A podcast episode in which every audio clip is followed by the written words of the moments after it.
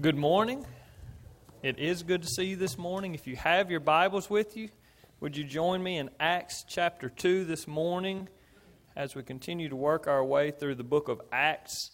Uh, we are moving to a section this morning specifically. You may have noticed by some of the songs that we were singing uh, Sweet, Sweet Spirit, the family of God, better is one day in your courts. Today we're going to look at the early church. It's going to give us somewhat of a pattern for what church life should look like, how we should interact with one another, things that we should be devoted to when we are with each other. If you haven't been with us for the last couple of weeks as we've been going through Acts, just a quick kind of catch up. Uh, so, last week and a couple weeks before, we've seen Peter preaching uh, the first sermon, first one of his big sermons that he gives in the book of Acts. And so, it's the day of Pentecost and the, the followers of Christ are filled with the Holy Spirit and they're given the power to share the gospel in all sorts of different tongues and language to different people from different nations with that speak all sorts of different languages. And the people were confused by what was going on, and so Peter preaches and he tells them what's going on. He tells them that this is God's Spirit coming down as God had prophesied.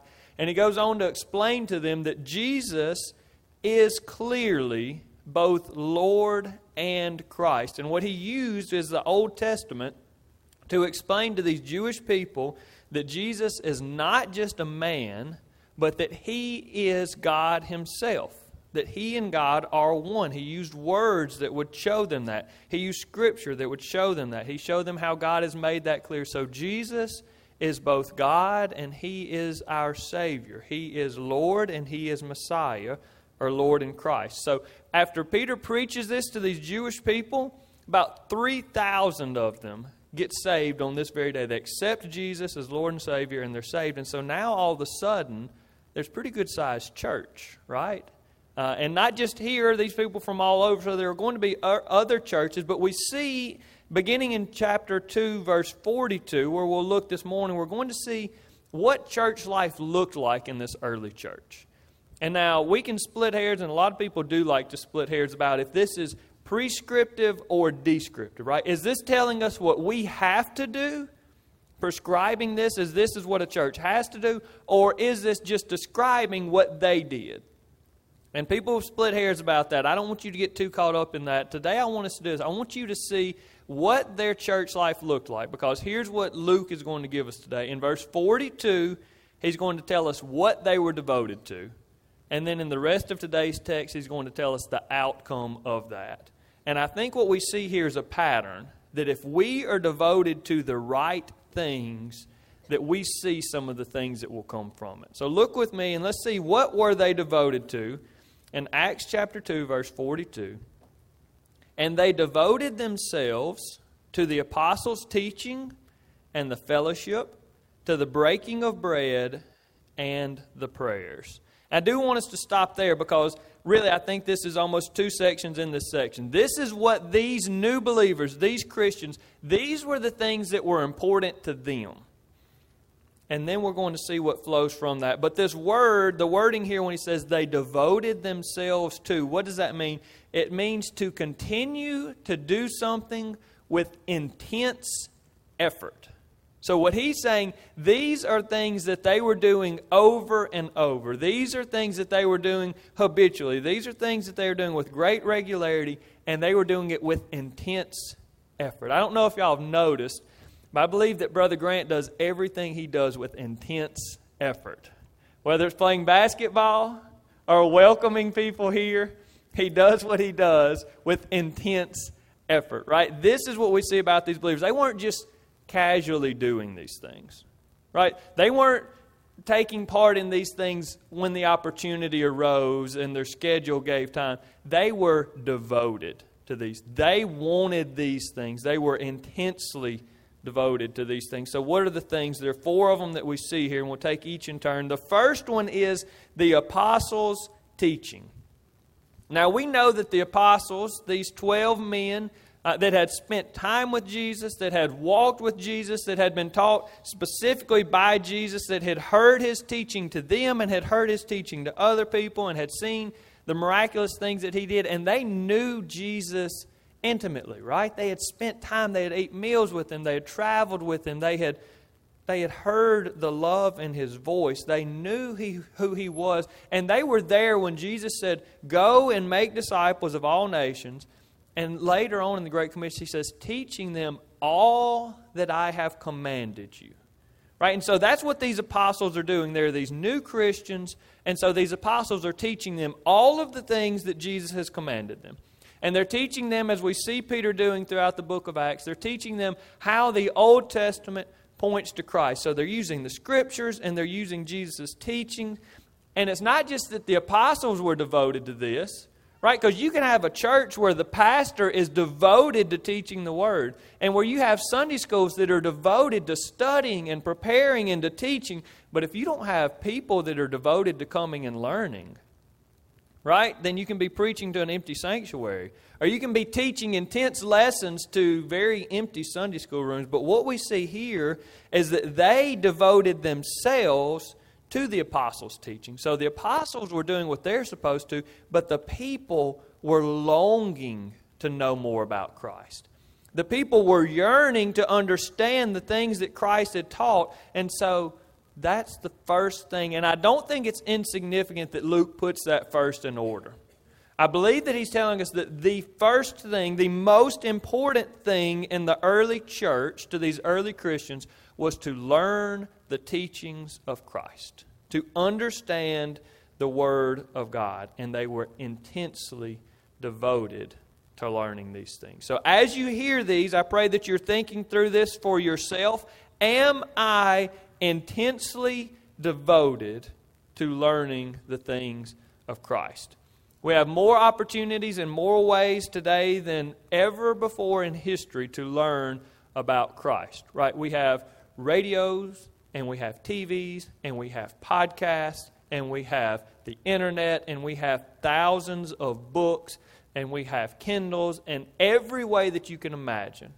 Every spare minute you have, there's an opportunity for us to be learning about Christ and to be learning the scriptures from good, good teachers. Are you are we devoted to learning what we would see here is the apostles' teaching or the teachings of the New Testament, to the teachings about Christ? All right, the second thing, they were devoted intensely to the fellowship. What does it mean, the fellowship? Well, by definition, it means sharing something with someone. It means having something in common with someone.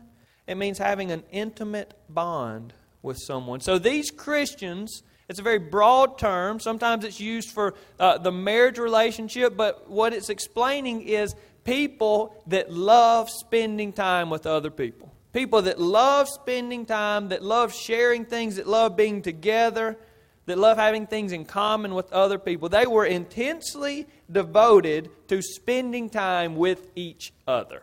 They were intensely devoted to making sure that those people that they had things in common with, that they spent time with those people. Now, a lot of us do this with our friends, right? You are intensely devoted. You find ways to spend time with your friends, right? Whether it's at work, whether it's uh, having a text message group so that you can talk to them throughout the day, whether it's meeting with them for meals late at night or seeing them at the ballpark. We love getting together with our friends. We find ways, we go out of our way to spend time with our friends.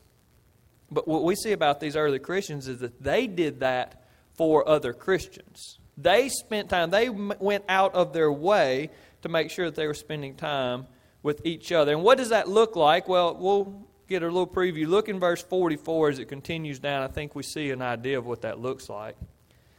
And all who believed were together and had all things in common. And they were selling their possessions and belongings and distributing the proceeds to all as any had need. And day by day, attending the temple together and breaking bread in their homes, they received their food with glad and generous hearts. So we see this, right? Whether they're going to the temple, whether they're going to church together, whether they're having people over in their homes for meals, right? Whatever it is, they were spending time with each other. Why? These people from different nations, these people from different backgrounds, these people from different socioeconomic statuses, these people that, that some were Jews, and as we see, we'll go on, some will be Gentiles, have, have so little in common. Why would they go out of their way to spend all this sort of time together? Well, it's because what they had in common was so much more important than what they had that wasn't in common, right? The things that brought them together were so much more important than the things that separated them, like having the same Father, right? Talking about God the Father. They all have, at this point, now that they are Christians through faith in Christ, they all have the same Father. One of my favorites is to point out that they all have the same permanent address, right? Not in the sense of where people send you mail, but the place that they were spending eternity. Same place, living in the same place with one another. They had the same spirit living in each one of them. So they literally had their insides in common. So the place they're living and their father and their family and the spirit that's inside of them the things that matter most to them, they have all these things in common. Their worldview that Christ is more important than anything else and should be exalted above everything else, they have that perfectly in common. So now, all of a sudden, because of these things, they love each other and they care for each other. And they shared with each other. They literally shared their possessions and they shared their time. And they spent time with each other. And they had a stake and a vested interest in each other's well being. They wanted to see each other doing well. So they spent this time together. It's a beautiful picture of what community life for Christians should look like. All right, was the next thing. They, they are devoted to the apostles' teaching and the fellowship and to the breaking of bread. And now this one seems pretty simple. I don't believe that this is talking about the Lord's Supper although they did share the Lord's Supper with one another. I believe that specifically what this is talking about was to them spending time sharing meals with each other in their homes. Because we see that, right? We read that as you go down just a little bit in verse 46 that they attended the temple together and breaking bread in their homes. And so they're having people over and having meals with one another. And that seems like a very simple thing, but I want you to think about it for just a moment it's a very it's a very intimate thing to have someone else into your home right to invite somebody else into your family home to sit down at your dinner table to cook and prepare a meal so that they can come and sit down with you is a special thing. Now i'm talking to a bunch of southern baptist people that live in the south and so i don't have to tell you anything about having folks over and i don't have to tell you anything about hospitality. Let me ask you this question. Who is it that if you're usually going to have a, a fairly good sized gathering and have several people over to your house to sit down for a meal, who, what group of people do you have over most often? It's probably family, right? I mean, we have family over. Those of you, especially that live, that have grown up here, you have family over pretty often. If you're having a gathering, it's probably family coming over. It's one thing that I do miss about not living in Philadelphia where I grew up. Because they do that often. They will get together and it'll be aunts and, and my sister and my parents and uh, my cousins, and they'll all get together on Sunday afternoon after church and have a meal together. And uh, it's a joyful thing, those of you that get to do that, that get to spend that sort of time with your family. And they hang out and they catch up, and we do that. Why do we do that? Because we love each other. Because when you're sitting around that table, you're sharing about what's been going on in your life. And you're catching up with each other, and you don't have anywhere else to be, and you're just letting each other know you're important to me. You're special to me. These Christians did that with other Christians. They were intensely devoted to having other Christians to come sit down in their homes and spend time with them. Makes the, all the difference in the world to have a friend. Uh, Brian Rushing, many of y'all remember Brian. He came last year and filled in while I was on vacation. He preached outside. He's the one that brought the welcome mat. Whenever Brian was pastoring First Baptist Church of Newton, they had a Hispanic guy that started coming to First Baptist Church of Newton. And a lot of people were very friendly to him at the church. They would welcome him and we're so glad that you're here. Come to our Sunday school class. And after he'd been coming for a month or two, he, he went to Brother Brian and told him, he said, Brother Brian, I don't really feel like the people are accepting me here. Well, Brian knew what he could see in the sanctuary. He said, But brother, I think that everybody's friendly towards you, are they not? And he said, Absolutely. Everybody is friendly towards me but no one wants to be my friend. And I think that's the difference that we see here. If we come here on Sundays and we all smile and say, Hey, it's good to see you. I'm glad that you're here. Hope you have a good week. And then we don't talk to one another again until next week. There's a big difference in that and in saying, Hey, Tuesday night, why don't you and your family and your kids come and sit down at our house and let's talk about how life's been? That's a whole lot different than having a text message group with several folks here that you text on Thursday afternoon. Say, I just want you to know, I know that you've been having a tough week and I'm praying for you. These brothers and sisters, they didn't just get together when they had to, they got together because they wanted to. I think there's a big, big difference in that sort of community and in what many of us may have known in the church. But not just to the apostles' teaching and the fellowship and the breaking of bread, but they were also devoted to the prayers, as it says here. And now I do think the way that's written says that there were probably some specific written prayers that they had, and that's not that out of the ordinary, right? These were people that were literally there whenever Jesus said, This is how you should pray, and gave them the model prayer, right? They had a Jewish background, so they probably had some set prayers that they prayed, but I think more intensely what it's showing us overarchingly is that they were people that prayed. They were devoted to praying and spending time in prayer with one another and separately. Why is that a big deal? Because when we pray regularly, when we pray habitually, it reminds us, it shows us that we know that we're not in control. It shows that we know that we are dependent upon God. Darrell Bock, in his commentary on Acts, I think, lays this out well. He said, A community at prayer is something Luke emphasizes about community life. It seeks God's direction and is dependent upon God because God's family of people do not work by feelings or intuition, but by actively submitting themselves to the Lord's direction. Brothers and sisters, are you intensely committed and devoted to praying because you recognize that you are fully dependent upon God for direction and for help and for guidance and for all of the things that you need in life? Or do you just do it on your own because you feel like you're all right on your own? There's a big, big difference. So, point one God's people devoted themselves to teaching, fellowship, and prayer.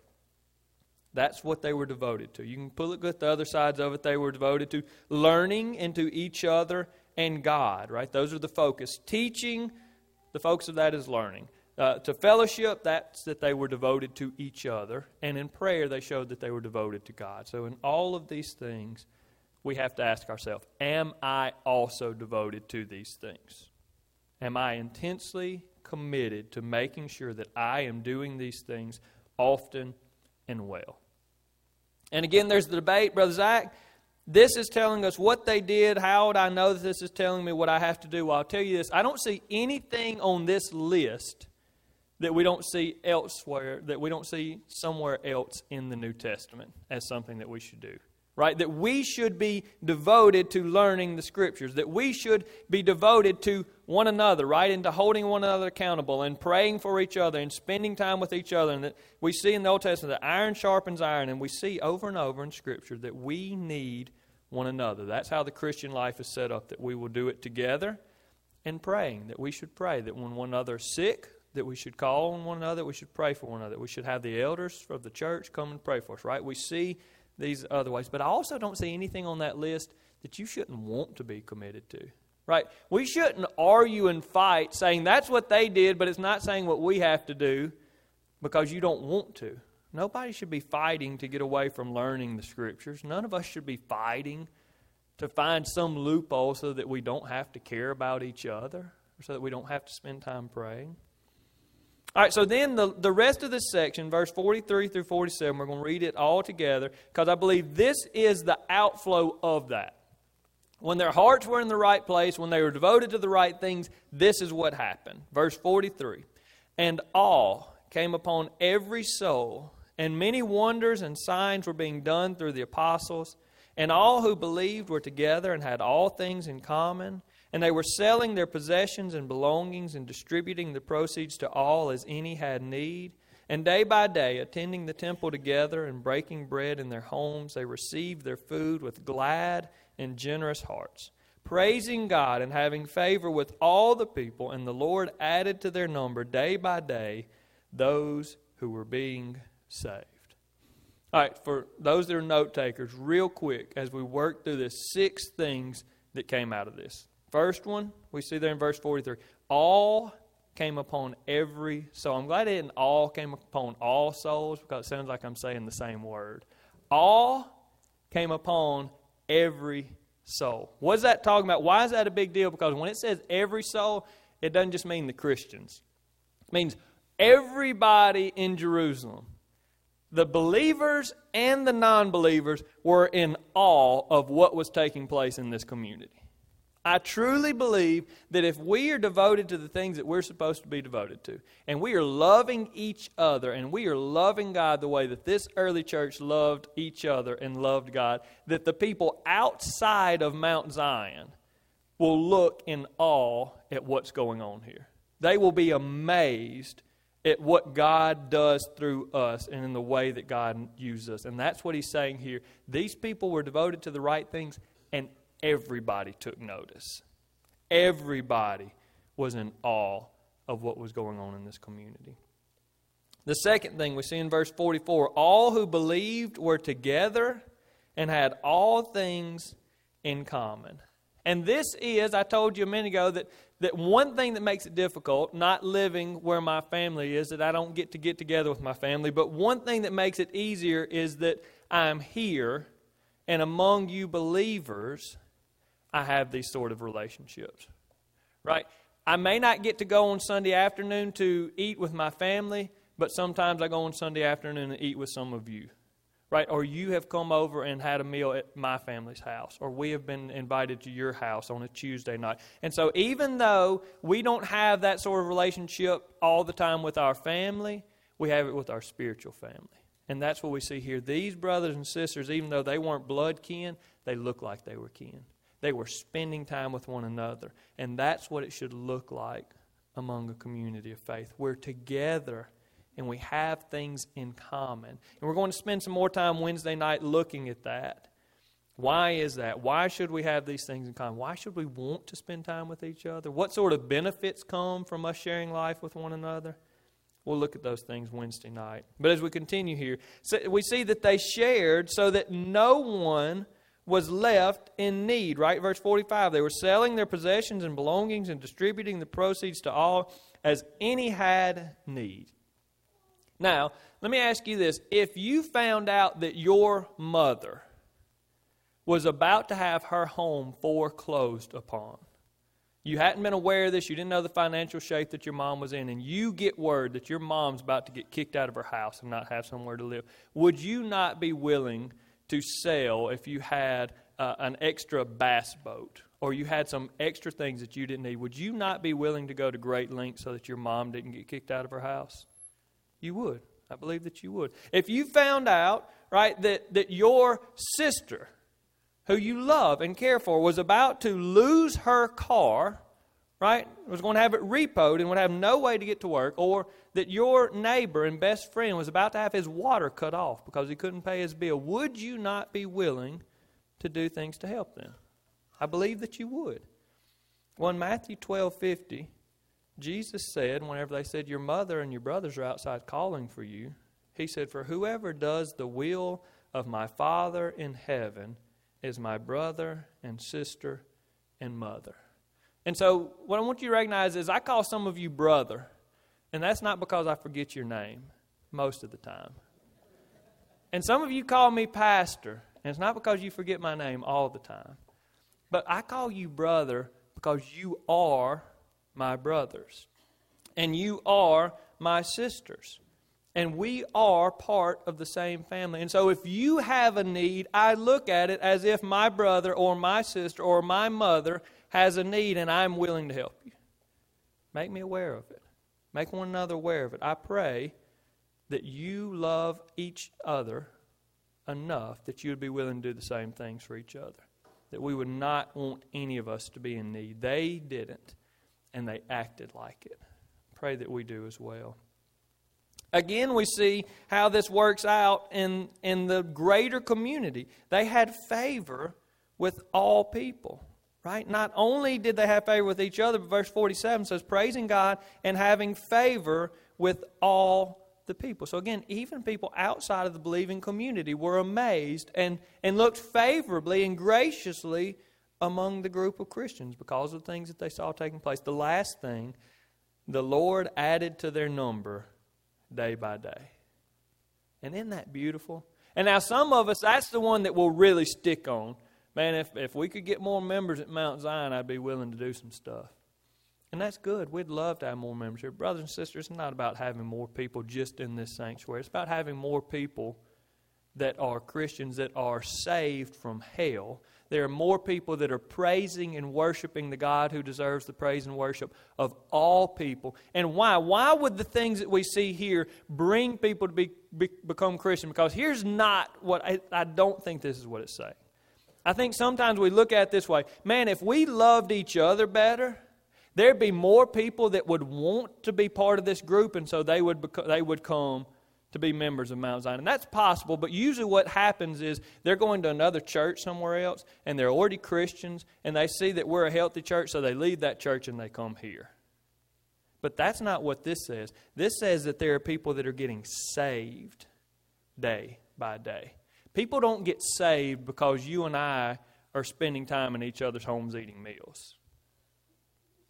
But whenever we're devoted to the teachings of Christ, and we can share the Bible with other people, share scriptures with coworkers. Whenever we're devoted to prayer and we are asking God that unbelievers would come to become Christians, and when we're devoted to prayer and we're asking God that He would put people on our path that we could share the scripture with, then all of a sudden God is faithful to answer our prayers as the Bible tells us He is, and we're faithful to know the things to share to tell the scripture to other people, and people become Christians.